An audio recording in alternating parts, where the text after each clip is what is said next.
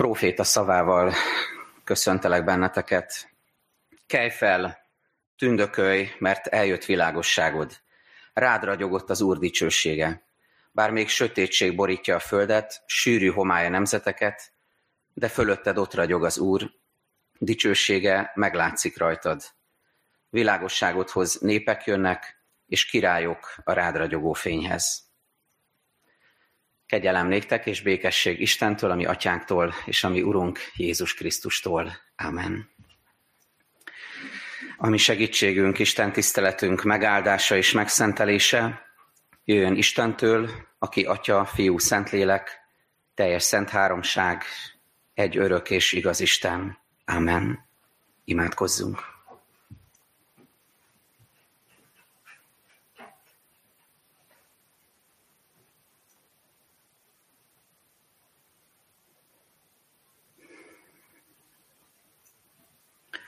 Urunk Istenünk, köszönjük, hogy Te tökéletes rálátással bírsz az életünkre.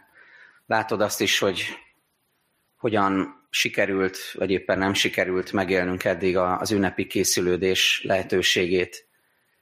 Látod, hogy miben vannak hiányaink, milyen vágyak vannak most a szívünkön, milyen kérdésekkel küzdünk. Látod azt is, hogy hogy mi az, amit még szeretnénk elintézni ebben a hátralévő időben, milyen sürgésforgás, milyen ügyintézés, milyen kapkodás, rohangálás jellemez bennünket. Látod azt is, Urunk, hogy mennyi ünnepi vagy ünnepinek nevezett programon vettünk eddig is részt, és hány van még előttünk. De köszönjük, Urunk, hogy az Isten tisztelet, amikor most összegyűlünk, téged imádni, magasztalni, az nem csak egy program a többi sorában, hanem annak a lehetősége, hogy eléd járuljunk, belépjünk a tróntermedbe, találkozzunk veled, a Szenttel, a Hatalmassal, a Mindenhatóval, találkozzunk veled, a Szerető Atyával, aki közel lépsz hozzánk, fiadban, Jézus Krisztusban.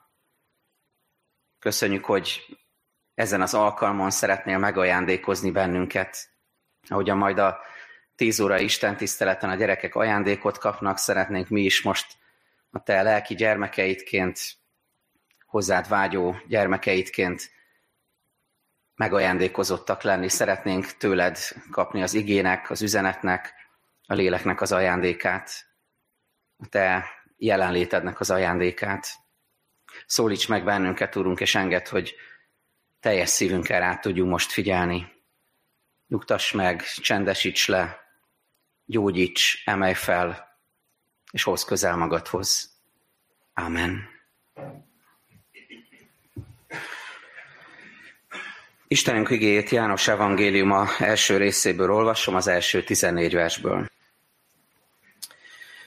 Kezdetben volt az ige, és az ige Istennél volt, és az ige Isten volt. Ő kezdetben Istennél volt. Minden általa lett, és nélküle semmi sem lett, ami létrejött. Benne élet volt, és az élet volt az emberek világossága. A világosság a sötétségben fénylik, de a sötétség nem fogadta be. Megjelent egy ember, akit Isten küldött, akinek a neve János. Ő tanúként jött, hogy bizonságot tegyen a világosságról, hogy mindenki higgyen általa. Nem ő volt a világosság, de bizonságot kellett tennie a világosságról. Az ige volt az igazi világosság, amely megvilágosít minden embert. Ő jött el a világba. A világban volt, és a világ általa lett, de a világ nem ismerte meg őt. A saját világába jött, de az övéi nem fogadták be őt. Akik pedig befogadták, azoknak hatalmat adott arra, hogy Isten gyermekeivé legyenek. Mindazoknak, akik hisznek az ő nevében. Akik nem vérből, sem a test, sem a férfi akaratából, hanem Istentől születtek.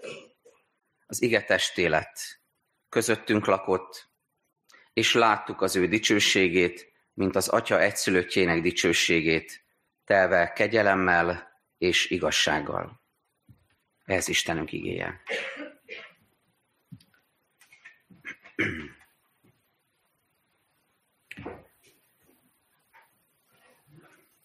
Minap egy édesapával beszélgettem, aki hát kicsit humorosan, de azért mégis a, a valóságot elég vastagon érintve beszámolt arról, hogy az egyik gyerekének tizennyolc karácsonyban kell részt vennie, tizennyolc húzásban, tehát ajándékhúzásban, amikor egymást megajándékozzák. Pici, nyilván picit túlzott, tehát kivesz részt ennyiben, de az biztos, hogy a gyerekeink, ha végignézünk a programjukon, meg ha felnőttként megnézzük a sajátunkat, akkor azt látjuk, hogy rengetegféle karácsonyi programban kell, hogy részt vegyenek, részt vegyünk.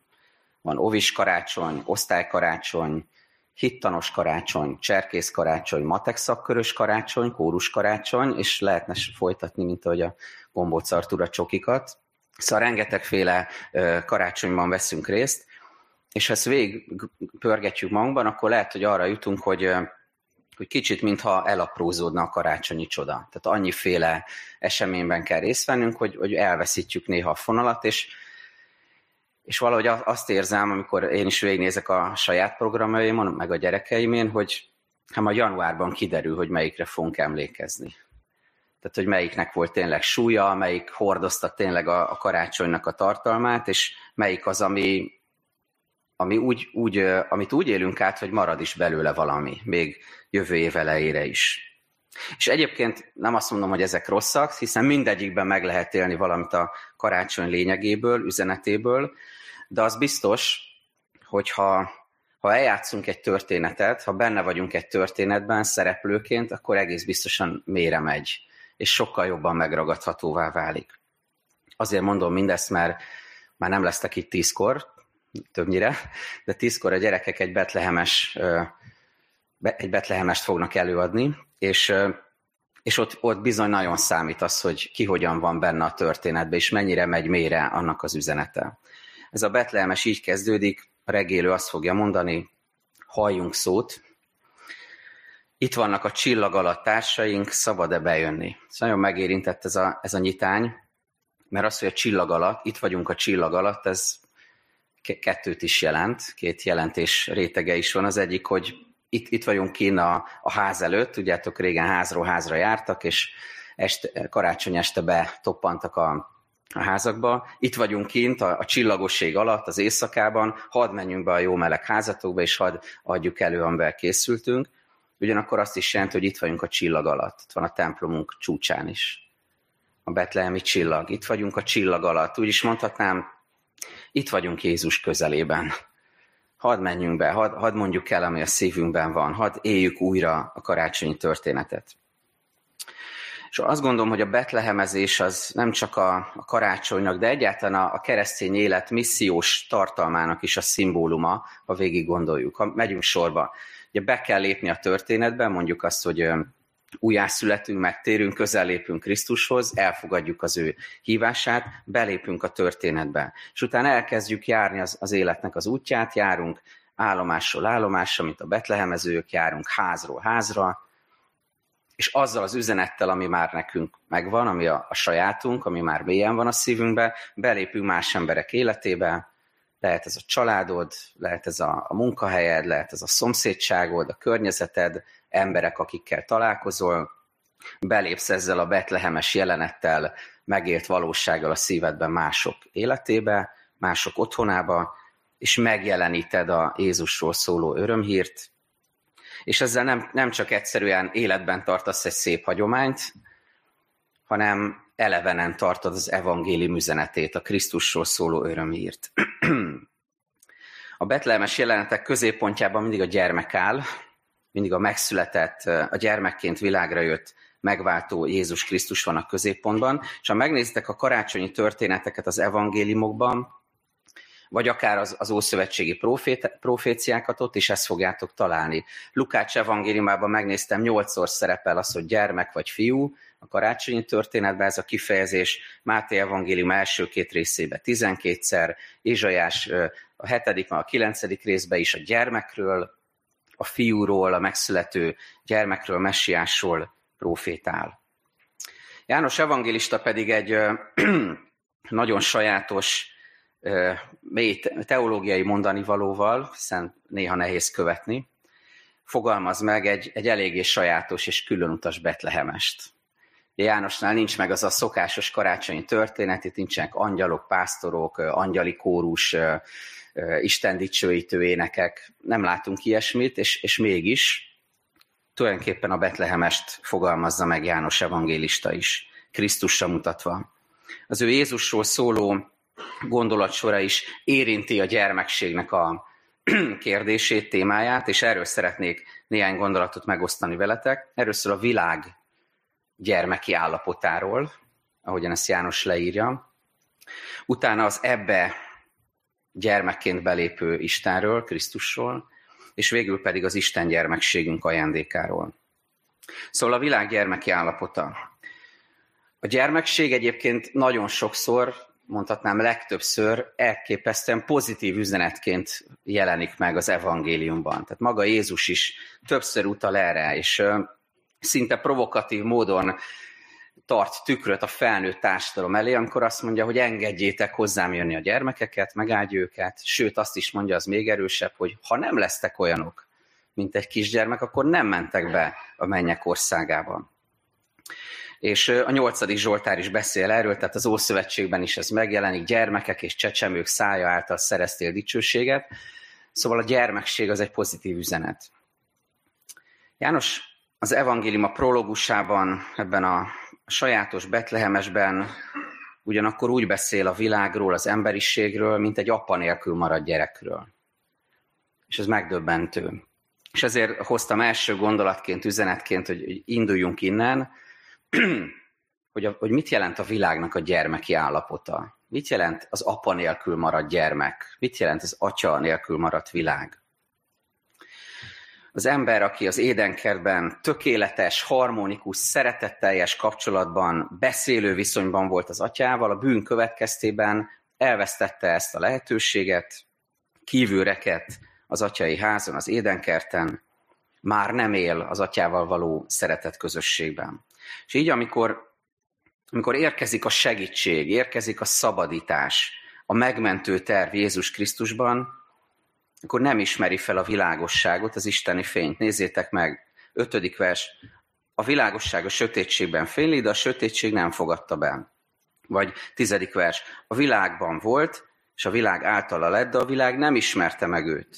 A saját világába jött, de az övéi nem fogadták be őt. Újra meg újra ismétli János. A gyermekség képét nagyon sokféleképpen le lehetne írni, de én most én egy motivumot szeretnék kiemelni ezzel kapcsolatban mindannyiunk számára, ez pedig az, hogy a gyerek segítségre szorul. Ez egy általános megalapítás, de ha végignézzük a, a gyerek, gyerekeink fejlődését, az életkorokat, akkor azt látjuk, hogy ez minden korban így van.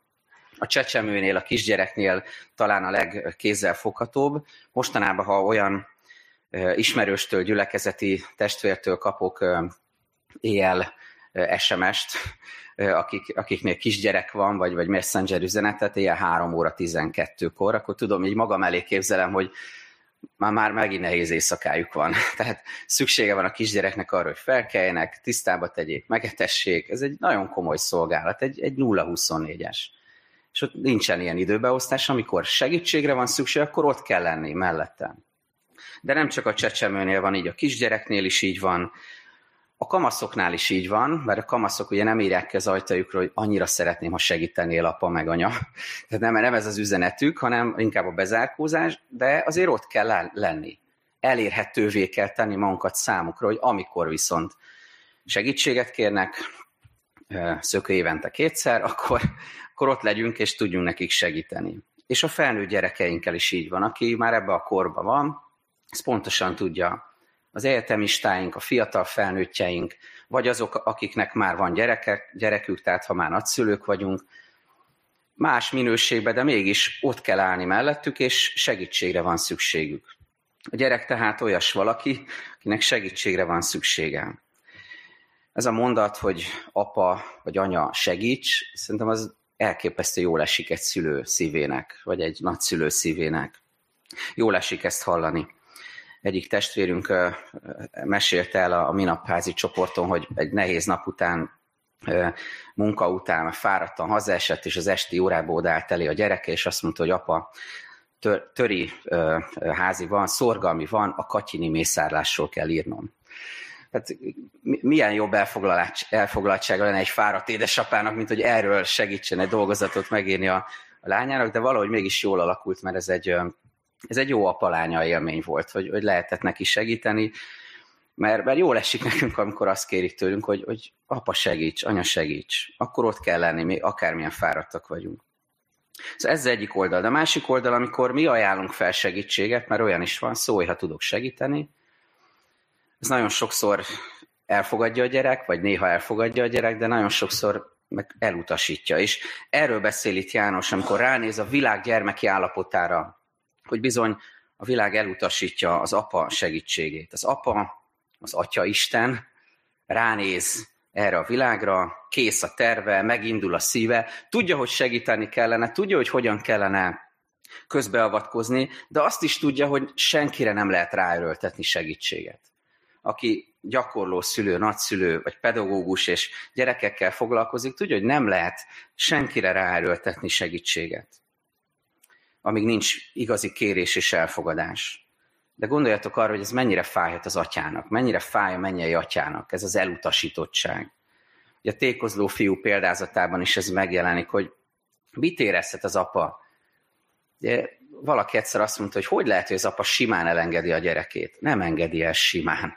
Közben belefájdul a szíve.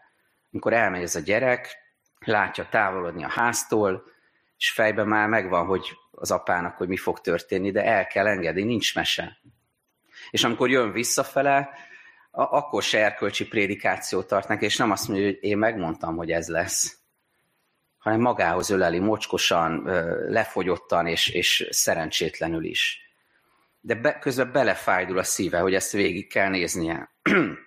Mennyire fájhat a mi mennyei atyánk szíve, aki végignézi a rossz döntéseinket, csak az elmúlt pár hetedet, ha megnézed, és erre ránéz Isten. Végignézi a rossz döntéseinket, a bűneinket, a zsákutcáinkat, az önfejűségünket, a makacságunkat, az irigységünket, a szeretetlenségünket, ha már gyerekségről beszélünk, néha az infantilizmusunkat is, a kincseinknek az elherdálását ránéz, és fáj ettől a szíve, mert, mert ő szeret minket, ő a mi mennyei atyánk. János evangéliuma kezdetén, tehát megjelenik ennek a világnak a gyermeki állapota, ez az első, amiről beszéltünk, és, és arról, hogy hogy ebbe a világba jött, de a világ nem fogadta be, a sötétségben fénylik, de a sötétség nem fogadta be, nem ismerte meg. És az érdekes, hogy közben meg, meg ott, ott bujkál ebben az evangélium, hogy mi ismerjük a folytatást, és hogy ennek ellenére Isten mégis lépéseket tesz, mégis közel jön, de rögzítsük első üzenetként, hogy ez a világ gyermeki állapotban van Isten nélkül, az Atya nélkül, egy apját vesztett világ, és segítség után kiált. És innen megyünk tovább a második üzenetre, hogy ebbe a világba lép be Isten, maga Jézus Krisztus. És ha már a gyermekségről beszéltünk, akkor tegyük mellé az evangéliumnak ezt a sajátos megfogalmazását, hogy Jézus Krisztusban Isten gyermekként jön el. A tizennegyedik versben ezt olvassuk. Az ige testé lett, közöttünk lakott, és láttuk az ő dicsőségét. De ha csak a legelejét mondjuk, az ige testé lett, ez a nagyon rövid mondat, János evangéliuma karácsonyi története. Tehát ő, ő, ahogy mondtam, nem beszél pásztorokról, napkeleti bölcsekről, angyalokról, nem, nincs itt, nem, nem jelenik meg semmilyen nagy díszlet, és, és nincs betlehemes, és mégis itt van a betlehemes előttünk, ebben a mondatban az ige testé lett. Testé, gyermekké, húsvér emberré. A gyermek képében, vagy ebben a kifejezésben Isten, minthogyha azt mondaná, hogy kezdjük el előről. Ugye a gyermek az ember történetének az, az eleje, egy kisgyermek megszületése. Mintha Isten azt mondaná, hogy kezdjük el előről, elmondom újra az egészet, am, am, amit eddig nem értettetek, vagy félreértettetek. Olyan, mint egy türelmes korepetáló tanár, aki újra meg újra leülteti maga mellé a tanítványait, és előről kezdi, és ha kell, akkor százszor is elmondja, amíg az meg nem érti. Kezdjük el előről. Mi volt az eredeti tervem az emberrel? Elmondom újra, hogy milyen lehetett volna az ember, hogyha nem követi el az engedetlenséget. Hogyan terveztem meg eredetileg azt, azt a létformát, hogy ember, azt, annak a tartalmát, hogy ember. mi volt az eredeti tervem veletek. Kezdjük el előről. Kisgyermekként belépek a világba, az embervilágba, felnövekszem, felveszem az emberek ritmusát, a ti ritmusotokat, belállok abba az útba, amit ti is végigjártok itt a földön. Belépek az életetekbe. Végigjárom az utat, tanítok, nevelek, meghallgatlak benneteket, csöndben vagyok veletek, nevetek veletek és sírok veletek. Kísérlek az utatokon, kérdezek, és gyógyítok, és csodát teszek, és felemelek, és a végén pedig meg odaadom önmagamat a kereszten, értetek. Végigjárom ezt az utat, veletek és értetek. Az, hogy Jézusban Isten gyermekként jön el, és elkezdi a legelejéről újra elmondani a történetet, hordoz valami elképesztő szelídséget, és, és empátiát, és pedagógiai érzéket, és szeretetet Isten szívével kapcsolatban. Hogy nem ijesztő, hatalmas, távoli uralkodóként érkezik meg a világba, aki szétzúzza az emberiséget, és, és lenullázza, és azt mondja, hogy kezdjünk valami újat, mert ez már nem működik. Nem meteoritként lép be a világba, hanem, hanem csillagként kúszik be a képbe, hogy a betlehemi történetben is elindul kicsiből, mert ez az Isten országának a, a logikája. Emlékeztek Jézusnak a példázataira, az Isten országáról szóló példázatokra, ez, ez egy visszatérő motivum, hogy a mustármag hatalmas fáván ő kicsiből valami nagy lesz. Vagy a magvető példázata, hogy a jó földbe hullott magok százannyit fognak teremni, az egészen kicsi kezdetből valami nagy lesz, vagy a pici kovász megkeleszti az egész tésztát. Vagy a, a, a talentumok példázata, hogy, hogy aki kettőt kapott, annak másik kettő lesz a jutalma, aki ötöt, annak másik öt. Kicsi kezdetből valami hatalmas épül fel. Ez az Isten országa törvényszerűsége. És, ez, és ezt leképezi az, hogy Krisztus gyermekként lép be az emberiség történetébe.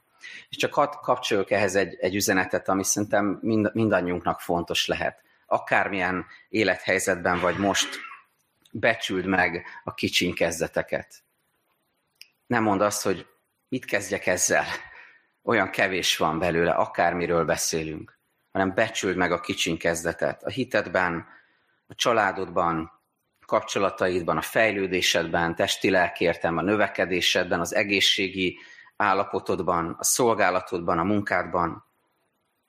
Mert Jézus melléd lép a kicsiben, és elkísér valami nagyobb felé. Ez, ez a Krisztus gyerekként való megérkezésének az üzenete. Mellénk lép kicsiben, és elkísér valami nagyobb felé.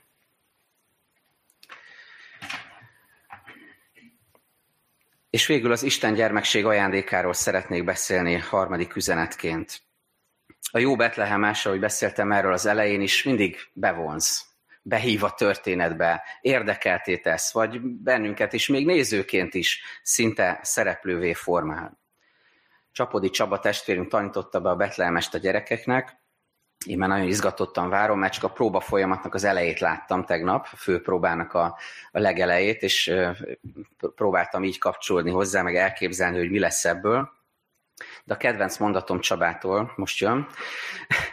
Az volt, hogy próbáltam egy kiosztani a maradék szerepeket, és, és maradt még pár gyerek, akinek nem volt ilyen dedikált szerepem, benne volt a, a szövegkönyvben, és akkor el, elkezdtem még nekik is kiosztani a kisebb szerepeket. És az egyik gyerektől azt kérdezte, te mi szeretnél lenni, valaki vagy másik valaki? Szerintem ez a legjobb. Tehát, hogy, hogy az biztos, hogy te valaki lehetsz a történetbe, vagy egy másik valaki, de mindenképp valaki, nagybetűvel. És szerintem így lehet belépni a, a betlehemi történetbe, hogy, hogy lehet, hogy nem, nem leszel te a pásztor, meg a király, vagy József, de, de valaki lehetsz ebben a történetben. Jézus mindenképpen valakinek lát. Belép az otthonodba, a szívedbe, az életedbe, de nem áll meg ott, nincs vége akkor, amikor a betlehemezők áldást mondva kimennek az ajtón, és majd egy év múlva újra jönnek, és újra eljátszák, mert jó betlehemes az, az arra sarkal, hogy része legyél a történetnek. És valami megtörténhet eközben, és ezt így olvassuk. Akik pedig befogadták, azoknak hatalmat adott arra, hogy Isten gyermekeivé legyenek. Mindazoknak, akik hisznek az ő nevében, akik nem vérből, sem a test, sem a férfi akaratából, hanem Istentől születtek. hatalmat adott arra, hogy Isten gyermekeivé legyenek. Mi az íve ennek az üzenetnek? János evangélista sajátos betlehemesének. Ránézünk a világ gyermeki állapotára, az apját vesztett világra, innen jövünk, innen indulunk, meglátjuk, hogy Isten hogyan lép be gyermekként ebbe a világba, Krisztusban, és megláthatjuk, hogy ez hogyan hat az életünkre, úgyhogy mi is Isten gyermekeivé válhatunk. A gyermekség egy más, tökéletesebb minőségét nyerhetjük el. És amikor azt olvassuk, hogy hatalmat adott arra, ez, ez nagyon szíven üt. Engem nagyon szíven ütött ez a, ez a kemény kifejezés, hogy hatalmat ad arra, hogy Isten gyermekeivé legyenek. Nem azt mondja, hogy ad egy ilyen ajándékot, vagy egy, egy kedveskedést, hanem azt mondja, hatalmat adott arra, hogy Isten gyermekeivé legyenek. Három rétegét látom ennek, hogy ez, ez mit is jelent. Egyrészt ott van benne Istennek a, a teljhatalma. Az a görög szó, amit itt használ az, az ige, az rendszerint az új szövetségben Istennek a teljhatalmára vonatkozik. Amikor úgy írja le Krisztust, hogy hatalommal tanít, vagy úgy írja le Istent, hogy mindenek fölött hatalma van, és mindenre van rálátása. Ez az Isten teljhatalma, egy uralkodó, egy király a fényes trónon, a mennyek országának trónján. De ez a szó azt is jelenti az emberi viszonyokra alkalmazva, hogy lehetőség, hogy képesség, hogy esély. És ez olyan csodálatos, hogy hogy mi esélyt kapunk Istentől arra, hogy az Isten gyermekeiként éljünk, és az utolsó rétege ennek az, az azért mégiscsak hordozza a, ennek a hatalomszónak a, az élességét. És az azt jelenti, hogy ha te komolyan veszed azt, hogy Isten gyermekeként élsz, akkor abban hatalom van, vagy inkább mondjuk úgy erő van, annak ereje van, annak sodrása van. Ha komolyan veszed az Isten gyermekségedet, akkor számtalan lehetőséggel és óriási hatalommal fogsz bírni. Nem emberi hatalommal, hanem olyannal, amivel felruház téged Isten, az Isten gyermekségben. Lehetőséget kapsz arra, hogy atyának hívd a világ mindenség urát. Inkább így mondom, apának. Te kedves mennyei szülődnek, hívhatod őt Krisztus által.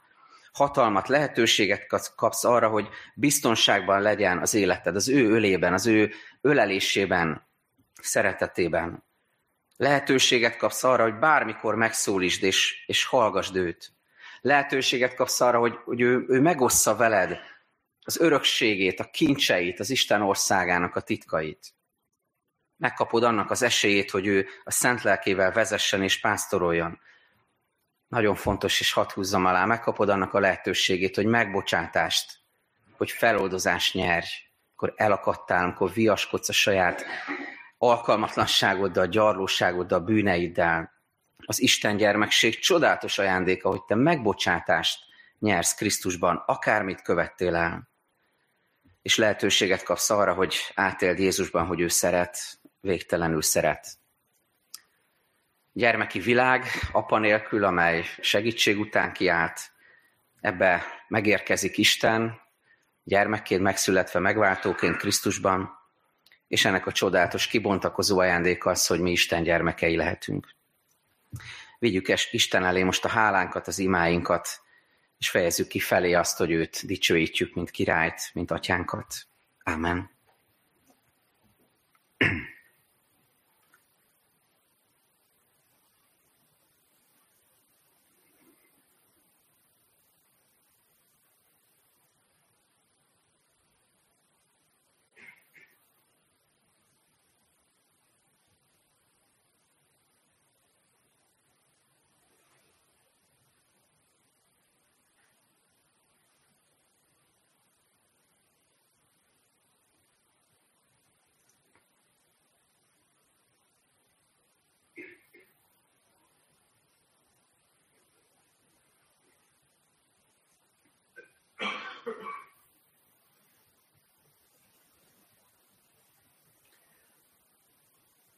Úrunk Istenünk, olyan jó most felnőttként is kicsit felidézni a saját gyerekkorunkat, visszaemlékezni a gyerekkorunk ünnepeire, karácsonyaira, az izgatott várakozásra, a gyertyagyújtásra, az ajándékokra, a családi közösségre. Jó ránézni a saját gyerekeinkre, unokáinkra lélekben most, és, és jót kívánni nekik, áldást kérni az életükre. de legfőképpen most azt kérjük, Urunk, hogy formálj bennünket, és erősíts meg minket, hogy ne legyünk apátlan gyermekek ebben a világban, akik ide-oda sodródnak, hanem hadd tudjuk biztosan, hogy kihez tartozunk. Köszönjük, mennyei Atyánk, hogy megragadsz bennünket szereteteddel és igazságoddal, és egészen közel jössz azért, hogy felemeld a szívünket, hogy átformáld az életünket, a gondolkodásunkat, és megajándékozz önmagaddal elsősorban. Ezt a kapcsolatot köszönjük, ezt az élő kapcsolatot Jézus Krisztusban. És arra kérünk, hogy készíts minket az ünnepre, és engedd, hogy, hogy a számtalan emberi szervezési programok sorában hadd történhessen meg a csoda a karácsonykor, hogy veled találkozunk.